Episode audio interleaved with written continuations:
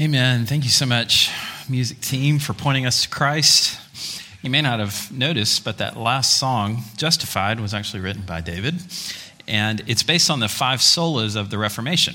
You, some of you may have tracked that if you are familiar with that. Faith alone, salvation comes by faith alone, through grace alone, in Christ alone, revealed in Scripture alone, to the glory of God alone. So that was the five solas that came out of the Reformation, which we would say was really a recovery of the biblical doctrine and understanding of salvation. So David wrote that song a few years ago as a reflection on those five solas and just a great. Uh, great reminder and a great way to teach truth. We talk all the time about music and what we sing, and music's so important around here for us because it engages your emotions, yes, but it's also a way to teach truth. And so we believe the words that we sing are very important. It's been well said that you don't go home, you don't go home humming the sermon afterwards.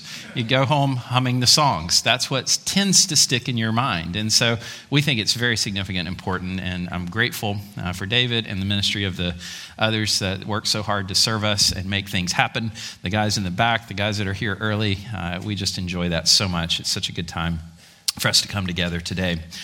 One other uh, pre sermon note just wanted to make a note on our congregational members meeting this afternoon. And this may be a new concept for some of you. Maybe you come from traditions where you didn't do things like that. Maybe you come from traditions where you did have congregational meetings and you are running as far as you can as soon as the service concludes because you've seen these go very poorly. And I have as well. And so I want to assure you these are very encouraging times for our church family. And I would encourage you, especially if you're a member here, uh, to, to stay, uh, to stay and to listen, uh, to take it in, to ask questions. Um, you are, yeah, for lack of better term, this isn't the best analogy, but maybe it'll work. You're a shareholder, all right, here with us. You're a shareholder. You're part of this if you're a member here at Sunrise Community Church.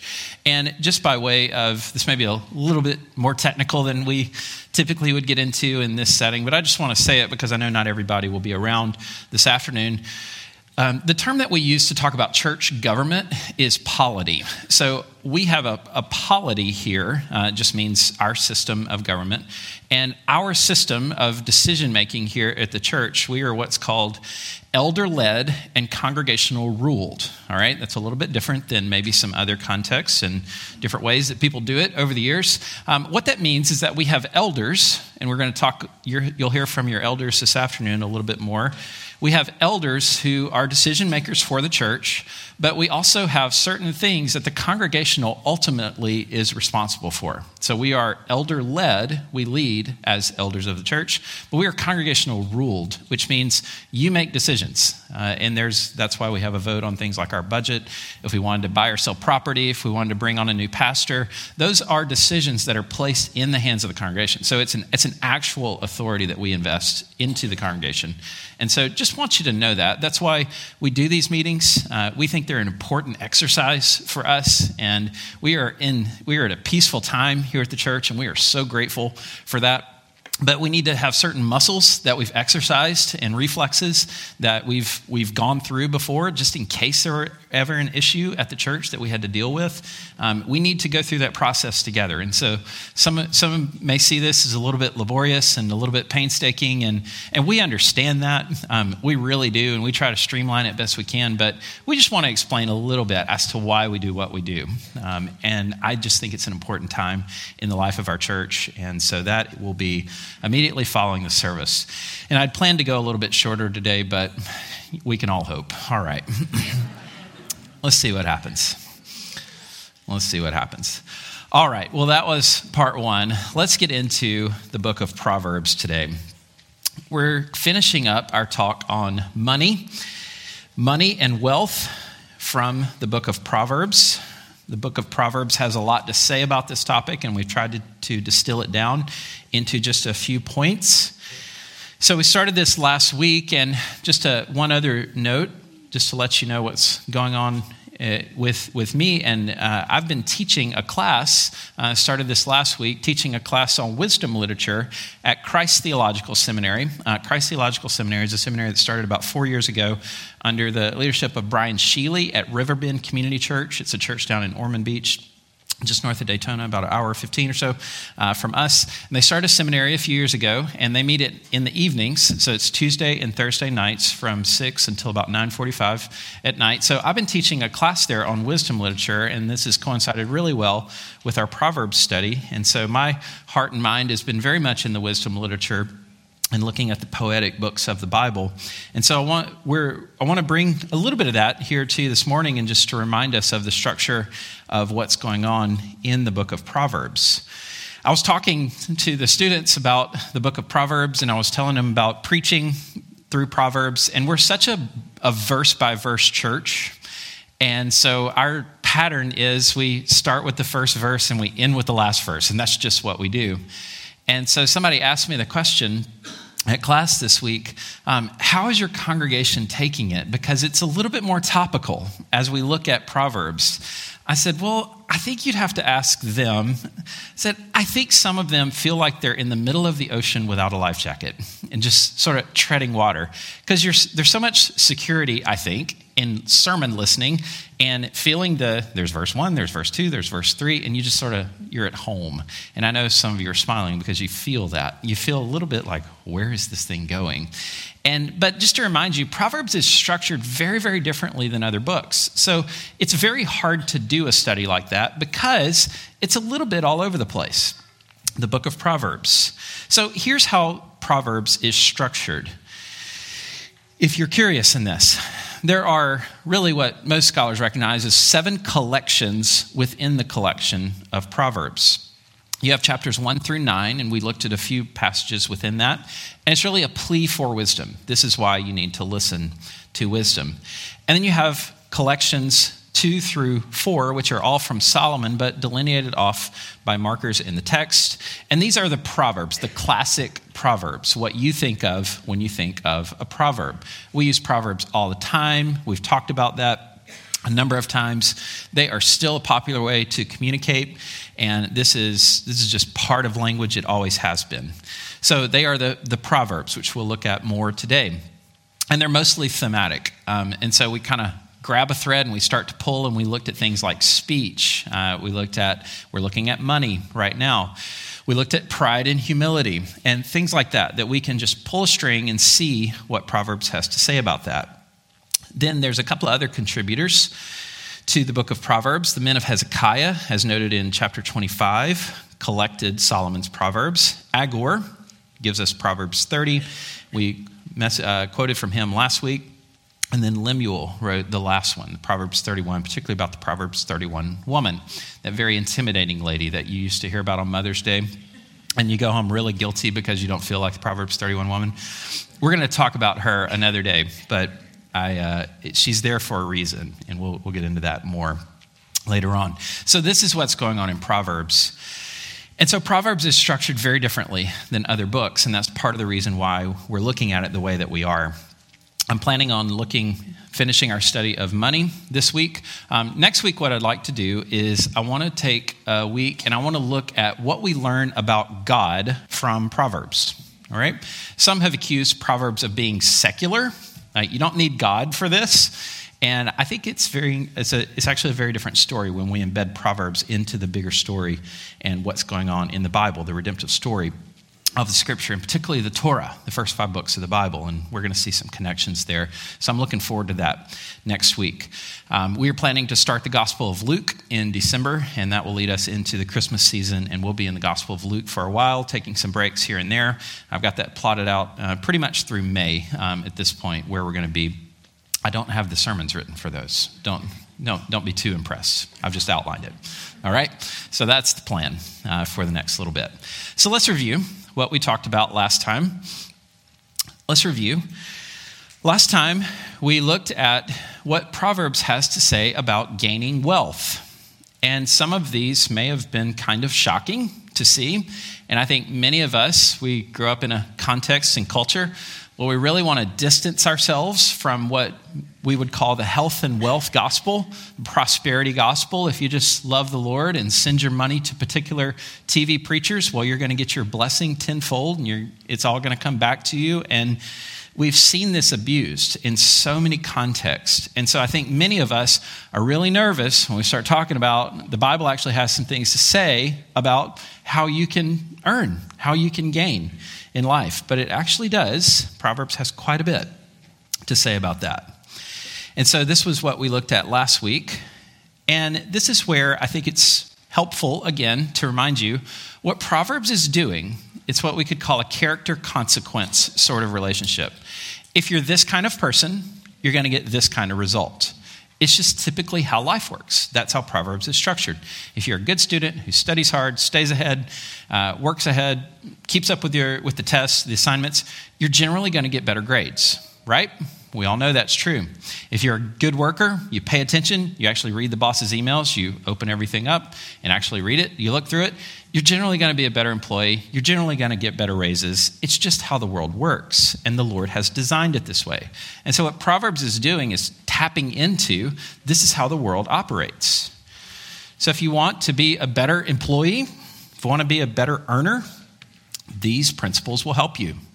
Avoid being lazy, avoid being negligent, avoid shortcuts, the get rich quick kind of schemes, avoid dishonest gain don't steal from people. Don't take advantage of the poor. And avoid foolishness. Don't be a fool. And you'll just generally do better in life. It's just self evident and it's true. Proverbs has a lot to say about money, as I mentioned earlier, and it's mostly positive, but it also has some warnings with it as well. It also has a little bit to say about the poor. And if you just ask Proverbs the question, is it better to be poor or rich? The answer is the poor have a hard time in life. And we all know that, right? Ask a poor person. It's hard. It's rough. Proverbs 14:20. The poor is disliked even by his neighbor, but the rich has many friends. This is a double-edged sword here, of course, because sometimes the rich have friends because they're rich, because people want their resources, and exposes something about human nature, but just to focus on the first part, the poor is disliked even by his neighbor. It's just, a, it just kind of happens, and it's sad, and it shouldn't be that way. But it's hard. Very similar thought. Proverbs 19:4, wealth brings many new friends, but a poor man is deserted by his friend. If the coworker in the office happens to win the lottery, all of a sudden everybody's their best buddy, right? Hey, friend, so you remember back then? And you try to buddy up to this person who has wealth. So, this is the Proverbs perspective.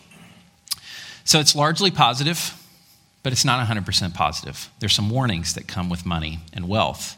So, we're going to restrict ourselves mostly to Proverbs this morning, although we are going to venture out a little bit here and there and talk about this, uh, talk about money and the dangers that it potentially brings.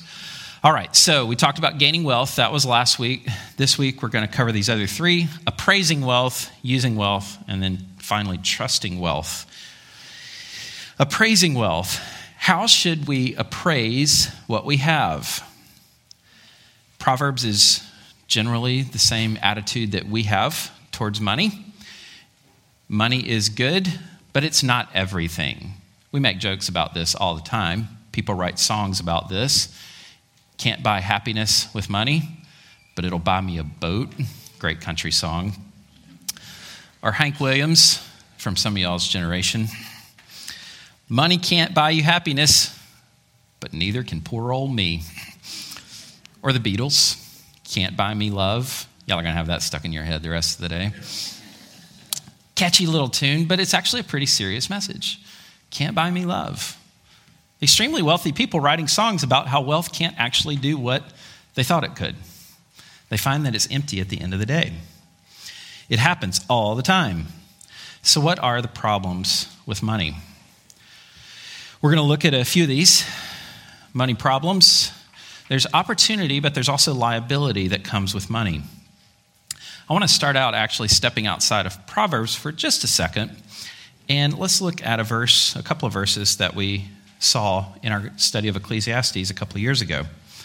And we have many people that weren't with us during the Ecclesiastes study, so let's review what Ecclesiastes has to say.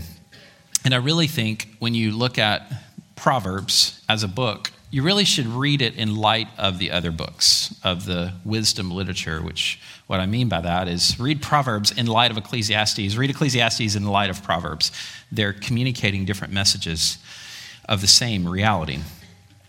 Ecclesiastes 5 and verse 10 says this He who loves money will not be satisfied with money, nor he who loves wealth with his income. This also is vanity. Can we just let's just camp on that just for a second.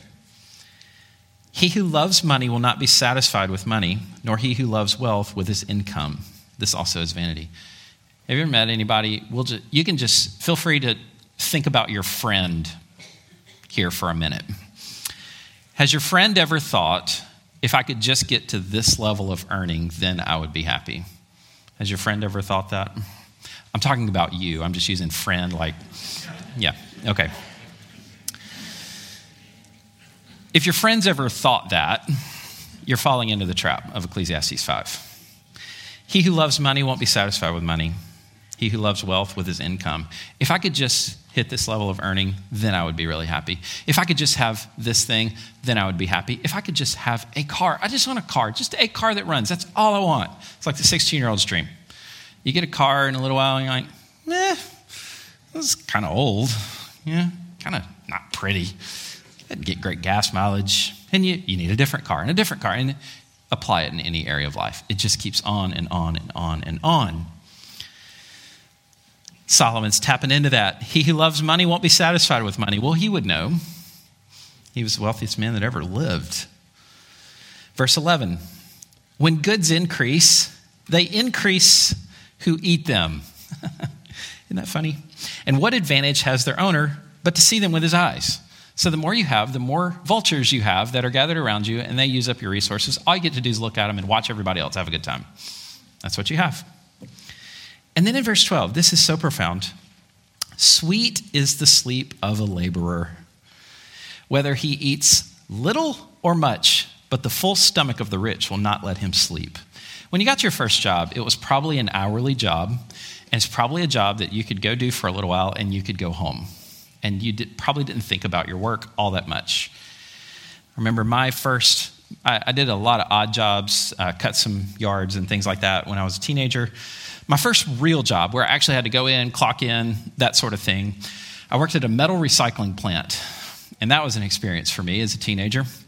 And showing up as a young guy out in the metal recycling yard, and there are tons of heavy things that just have to be moved from one place to another. So that was pretty much my job all day. Hey, Alan, come here. You know, pick up that piece of iron over there and put it over here. That's what I did for the summer. Moved heavy stuff one of the guys that worked there one time, I was we were clocking out and going home, and he looked over at me. He goes, "You are the dirtiest person in this whole recycling yard." I said, "It didn't start out that way this morning. like it's because I get to do everything else that none of y'all want to do." It was my first experience, really, the clock in, clock out, make a living, and I thought it was great. I was making eight bucks an hour, which, like, at that time was fantastic money. And I thought, I thought I was living the big life um, at that point. But, you know, as I think back on that, I would go to work and I would go home and I really didn't care what happened at the recycling plant. I really didn't care. I would go home. I, I, was not daydreaming about, you know, the piece of sheet metal that I cut with the torch that day, or what it was going to be turned into, or are we saving the environment with all these cans that I collected? I, no thought of that. Just I, I went to work, I got some money, and I left. And then you move on in life, right? Next job was a sales job, outside sales at that. So you're always chasing down leads. There's always another person to call. There's always more paperwork. There's reports. There's expenses. Then you end up in ministry. There's counseling, pastoral check ins, events, preparing lessons, reading books. All of a sudden, the clock in, clock out thing just isn't quite there anymore. And many of you know exactly what I mean by that. As your jobs have progressed, you suddenly take it home with you. That's what Solomon is getting at. Sweet is the sleep of a laborer. The one that just goes and works for a while and goes home, he, he's conked out, not worried about it. But the full stomach of the rich won't let him sleep. The more stuff you have, the more things that you have to worry about. A few of our uh, the uh, tycoons of early American history, talked about this. Andrew Carnegie said, Millionaires seldom smile.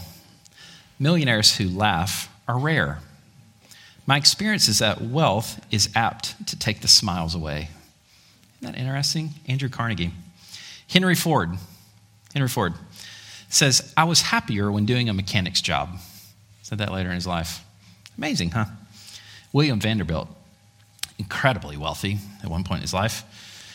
He says, the care of $200 million, I don't know what that would be in today's money, but a lot more than $200 million. The care of $200 million is too great a load for any brain or back to bear. It is enough to kill anyone. There is no pleasure in it. Isn't that interesting? The more you have, the less sleep you get, the more stresses you have in your life. So there's opportunity, of course, with wealth and money. There's also a lot of liability to it personal liability. This is stressing me out to have all this stuff. Many of you didn't care a thing about the stock market until you owned some stocks. Then all of a sudden, it's like, what's that thing doing? What are they up to in Washington? We got to get this thing straightened out. Like, you didn't care if you don't have any money. So there's liability associated with that. Proverbs 13:8. Let's jump back into Proverbs. Proverbs 13 verse 8. This one's an interesting verse. Proverbs 13:8. The ransom of a man's life is his wealth, but a poor man hears no threat. The ransom of a man's life is his wealth. You know, kidnapping is a major issue in developing countries because they know that you have money and you can pay them off. It's a business, highly illegal, immoral, immoral terrible, reprehensible. It's a business all the same. And this is what some people do to make money. It's really become an epidemic in places. People don't steal poor people, though. Why? You're not going to get any money for them. It's not worth it. Like, why would I do that? we don't get anything for them. The ransom of a man's life is his wealth. But a poor man, he doesn't hear a threat. Nobody cares. There's liability with having stuff. So we're starting to see that, yes, Proverbs is positive on wealth, on earning. You should. You should be a part of the system. You should be a part of making money. Yes. But there's also some liability that comes with it. Let's continue on. There's also a liability in overworking overworking. Go to Proverbs 23, verses 4 through 5. 23, 4 and 5. as you're finding that, I want to say that there's a balance, and as we've mentioned a number of times in Proverbs, there's a certain fittingness to a proverb to a particular person. Not every proverb applies equally to every single person.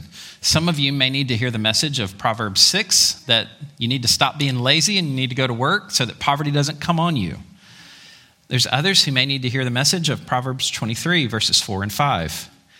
It says this Do not toil to acquire wealth, be discerning enough to desist. I just want to stop right there for a second. Some of you need to hear that. Be discerning enough to desist, be discerning enough to stop. Just stop. And then look at the danger. When your eyes light on it, it is gone. For suddenly it sprouts wings, flying like an eagle toward heaven. the money that you thought you were going to get, it just sprouts wings and goes away. Be discerning enough to desist. Yes, work hard, give it your best, do everything you can, but then you got to stop. You got to close the laptop, got to put the phone away, stop answering it, go for a walk, go to church, leave it in the car. This is where Proverbs are so profoundly helpful. And again, some of you may need a nudge towards productivity. Others may need a nudge towards ratcheting it back and being wise enough to desist and stop. This may be particularly applicable to some. Some of you have a, an hourly type of job. Maybe you're not hourly employee necessarily, but there's a certain amount of time that you're going to spend in the office. It's really not negotiable, and you just you do what you do and you go home. Uh, I get it. There's others of you, maybe in here. Maybe if you're a little bit more entrepreneurial, maybe if you have your own business, maybe uh, you have a side hustle of some variety that you keep up with, and you you have almost endless opportunity to work almost endless opportunity. You can always make another dollar, always take on another client, always finish a little bit more paperwork, always read another thing, always read another article. There's just never ending amount of things to do. You have to be willing to desist. Do not toil to acquire wealth. Be discerning enough to desist. Sometimes you just need to stop because it's going to fly away. Wealth doesn't last forever. As soon as you think you're secure, you really aren't. How many people had their worlds turned upside down in 2008, 2009? Anybody? How many people had them turned upside again, down again? 2020, 2021, maybe even currently still. You thought you're very secure, and then all of a sudden it changes overnight. It flies away like an eagle. Now, the admonition isn't, well, I just need to accumulate a lot more then. The admonition is stop trusting it. Stop trusting in your wealth. You can't, it's a liability. So, appraising wealth, money problems. There's opportunity, there's liability. You have the danger of overworking. What else? is wrong or the problems with money. We need to understand that money has limits, wealth has limits. There are a lot of things in the Bible, Proverbs in particular here, that are talked about as being more important, more significant, more valuable than having money. You would think in some with some today that money is just the ultimate thing. If you have a lot of money, well then you are living your best life and there's nothing that could possibly go wrong. Oftentimes, the wealthy are very unhappy, though, as we've already seen with a few of the quotes that I gave you a minute ago. Let's read some of these. I'll just, I'm going to read through these fairly quickly and just make a few comments here and there. Money is less valuable than love. Proverbs 15, 16, and 17 says, Better is a little with the fear of the Lord than great treasure and trouble with it. Better is a dinner of herbs where love is than a fattened ox and hatred with it. Dinner of herbs where love is than a fattened ox and hatred with it. Some of you have experienced this. I've talked a couple of times about traveling overseas. Some of you have experienced this where you have a culture maybe and you're just served very, very little and there's so much joy and there's just something sweet about that. And you maybe you've been in other places where you were served some extravagant meal or dinner and everybody's just grumpy and bitter and I'm like, you know what? I'll take the dollar menu over living in this strife and eating the fattened ox. This feast. Many times, rich people are very unhappy. It can lead to some colossal family battles. This is very appropriate as we move into the holiday season, as many of you will be interacting with family that you don't see a lot. And many times, the families that have the largest estates are the ones that are most at war. You ever notice that? There's a relationship there, there's a reason. Money is better, or love is better. Better to have love than money. Humility. Proverbs 16 19. It is better to be of lowly spirit with the poor than to divide the spoil with the proud. Here again, there's an exception. Wealth and power it does things to people, doesn't it? I don't know if you've ever had someone in your circle or sphere who suddenly became extremely wealthy. Did it change that person? Many people it does. Not always. Many, many people it does. Better to be lowly spirit with the poor than to divide the spoil with the proud. And we've, I won't go back through all the Proverbs about pride, but Proverbs is very, very negative on pride. Next, peace. Very similar to what we saw in the first one with love. Peace. Better is a dry morsel with a quiet that with quiet than a house full of feasting with strife. Isn't that a great one? Better is a dry morsel, just a, just a little piece of bread that's just not even that good. With quiet than a house full of feasting with strife. Better to eat just a little piece of bread than be stuck in a house with a bunch of people that are angry, yelling, and mad at each other, but there's a lot of food around. Is it really worth it? Proverbs would say no. And then lastly, authenticity. Every now and then there's a word that gets co opted from us. I feel like authenticity maybe is one of those words, and I'm on a mission to claim it back. Authenticity This word is a, it's a great word. It refers to just being authentic, being real. 13.7. This is a great proverb as well. One pretends to be rich, yet has nothing. Another pretends to be poor, yet has great wealth. You know, one of the marks of childhood is playing pretend. Does anybody remember? You probably don't remember like all the details of your childhood. Does anybody remember playing pretend? You know, with a brother or sister, or maybe a cousin, friends at school. Let's pretend that you're the doctor and I'm the patient. Let's pretend that I'm the businessman and you're the, you're, you know, I'm working at the store and you're doing this. Let's pretend this. Let's pretend that. I remember that, you know, with my siblings. Uh, let's pretend this. Let's pretend that. Let's pretend this. Well, grown-ups kind of have a game of that too. It's called Let's pretend I'm really rich. And then others say, no, no, no, no, no. I'm going to pretend I'm really poor, actually. And it's kind of funny because there's a big game of pretend going on in the world today. And we're kind of walking around going, Are you pretending? are you actually that? One pretends to be rich, yet he doesn't actually have anything. Another pretends to be poor and he has great wealth. The game of pretend never really stopped. We just stopped, we just changed what we're pretending about. There's two cautions here. One spends too much in efforts to impress people. They talk about money, talk about investments, talk about whatever it is they talk about. They buy things, and they want everybody to look at them and go, oh, wow, they've really made it. They've accomplished things in their life. As my dad used to say, you buy things that you don't need with money you don't have to impress people you don't even like. Isn't it true? Let's pretend, let's just pretend I'm rich. They leverage themselves, take out massive amounts of debt, however they do it.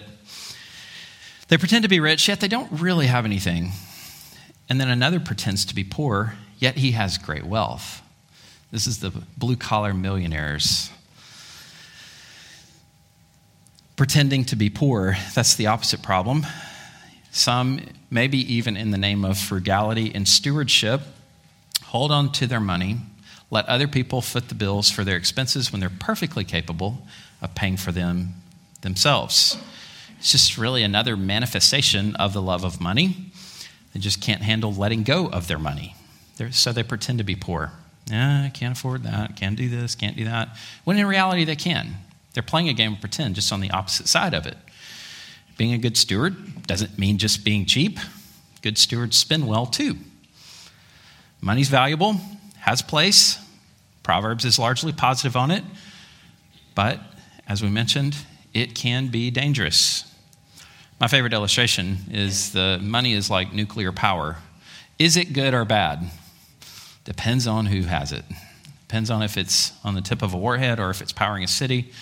Depends on who has it and who's leveraging it and what they're trying to do with it and how much of that has control on their own heart, the cart before the horse.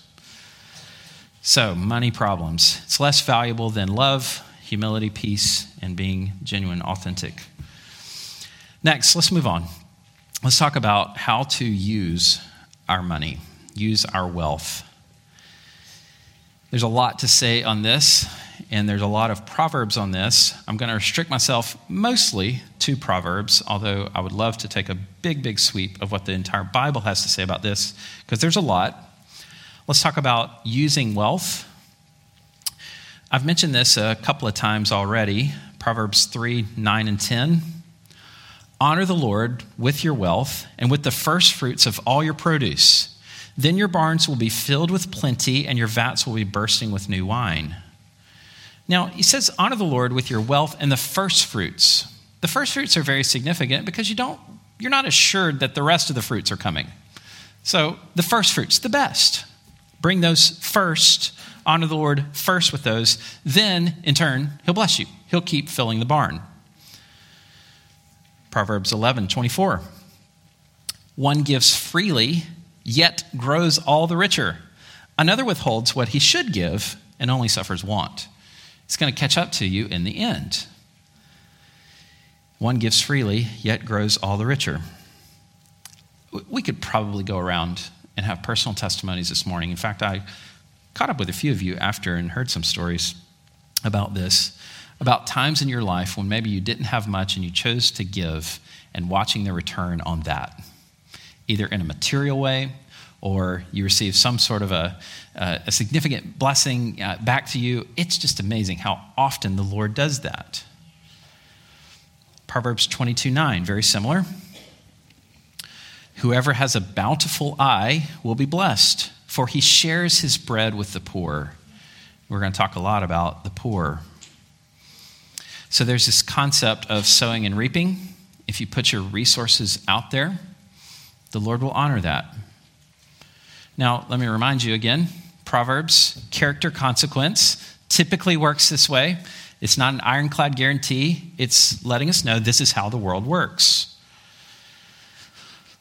Also, let's talk about now the poor. And I've called this your concern for the poor is diagnostic, meaning your, your heart, your reaction to those with less is really diagnostic of what's going on in your own heart. Let me just read a number of these proverbs for us, and we'll land on a couple of these. Whoever despises his neighbor and a sinner is a sinner, but blessed is he who is generous to the poor. That's 1421. 1431. Whoever oppresses a poor man insults his maker, but he who is generous to the needy honors him. You oppress a poor man, you insult his maker, who happens to be the maker of you as well. It's an insult to God to insult the poor man. Whoever mocks the poor insults his maker. This is 17:5. He who is glad at calamity will not go unpunished. If you're just relishing the fact that other people are having a really tough time, you will not go unpunished. Verse 19 or 17 19 17, sorry. Proverbs 19 17. Whoever is generous to the poor lends to the Lord, and he will repay him for his deed. Generous to the poor, you're lending to the Lord. You are God's vessel and tool for providing for that particular person. That's what the proverb says. 2113. Whoever closes his ear to the cry of the poor will himself call out and not be answered. Don't close your ear to the cry of the poor. 22 22. Do not rob the poor because he's poor, or crush the afflicted at the gate. For the Lord will plead their cause and rob of life those who rob them. The Lord will take up their case. Don't take advantage of the poor. Now, this is all nestled within a larger Old Testament context, and there are so many verses in the Old Testament, and the prophets in particular, about how to treat and how to understand the poor amongst them.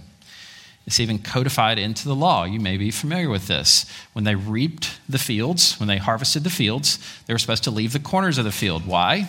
So that the poor could come along and collect what was left. And so it was built into Israel's society. The prophets talk a lot about this. Isaiah, Amos, in particular, if you're looking for one smaller prophet, shorter prophet that you can get your mind around, read Amos and just ask the question how does God want people to interact with the poor? Well, read Amos. You might say, well, that's, that's Old Testament, right? We're in the New Testament now. We don't have all that kind of stuff, do we?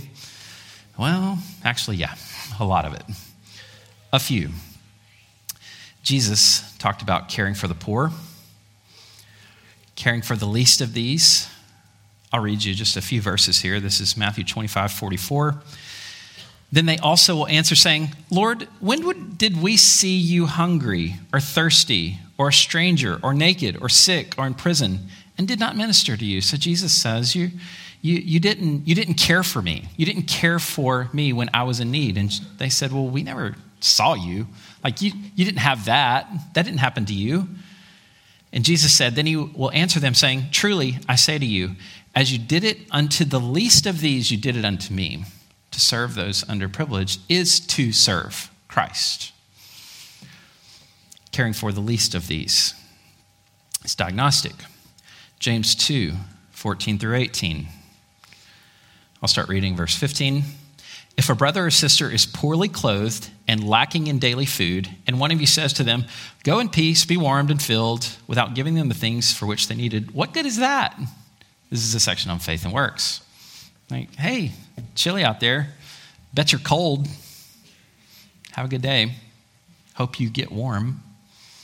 What is that? So, faith also by itself does not have works, is dead. What kind of faith is that? It's not faith. 1 John 3 17. But if anyone has the world's goods and sees his brother in need, yet closes his heart against him, how does God's love abide with him? It's rhetorical. You're not meant to answer that. It doesn't. How can you possibly say that you love the Lord when you have no regard for this other person? I think this is exactly, I think they're tapping into the wisdom of Proverbs here. The one who despises the poor despises his maker, which happens to be the maker of us all. How can you do that? You can't. Galatians 2:10, this was interesting because context really isn't about caring for the poor. Context is about the purity of the gospel and the relationship of the Jews and the Gentiles in the early church, bouncing off of a decision that was made in Acts 15 about the inclusion of the Gentiles into the body of Christ, telling them you don't have to be Jewish to be a part of the body of Christ. You have to believe in the covenant promises. And part of that ruling comes down, and Paul is asked in that ruling, only they asked us to remember the poor the very thing I was eager to do. He's like, Well, of course you would. And I was all too eager to do that. Significant conversation. It's significant that it's mentioned there in the context of the purity of the gospel. So, Proverbs has a lot to say about this, about using our resources well to help others, giving, sharing, all of that. Let's move on to this last point and we'll come back and make a couple of application points. Trusting in wealth. I mentioned this earlier and last week, so I won't spend a ton of time on it, but I'm going to key in on just this last proverb. I would encourage you to maybe write those down, or I'll send them to you if you want to do that. Many of you take pictures a lot of times of the slides. I always just want to stop and smile, but I don't do that.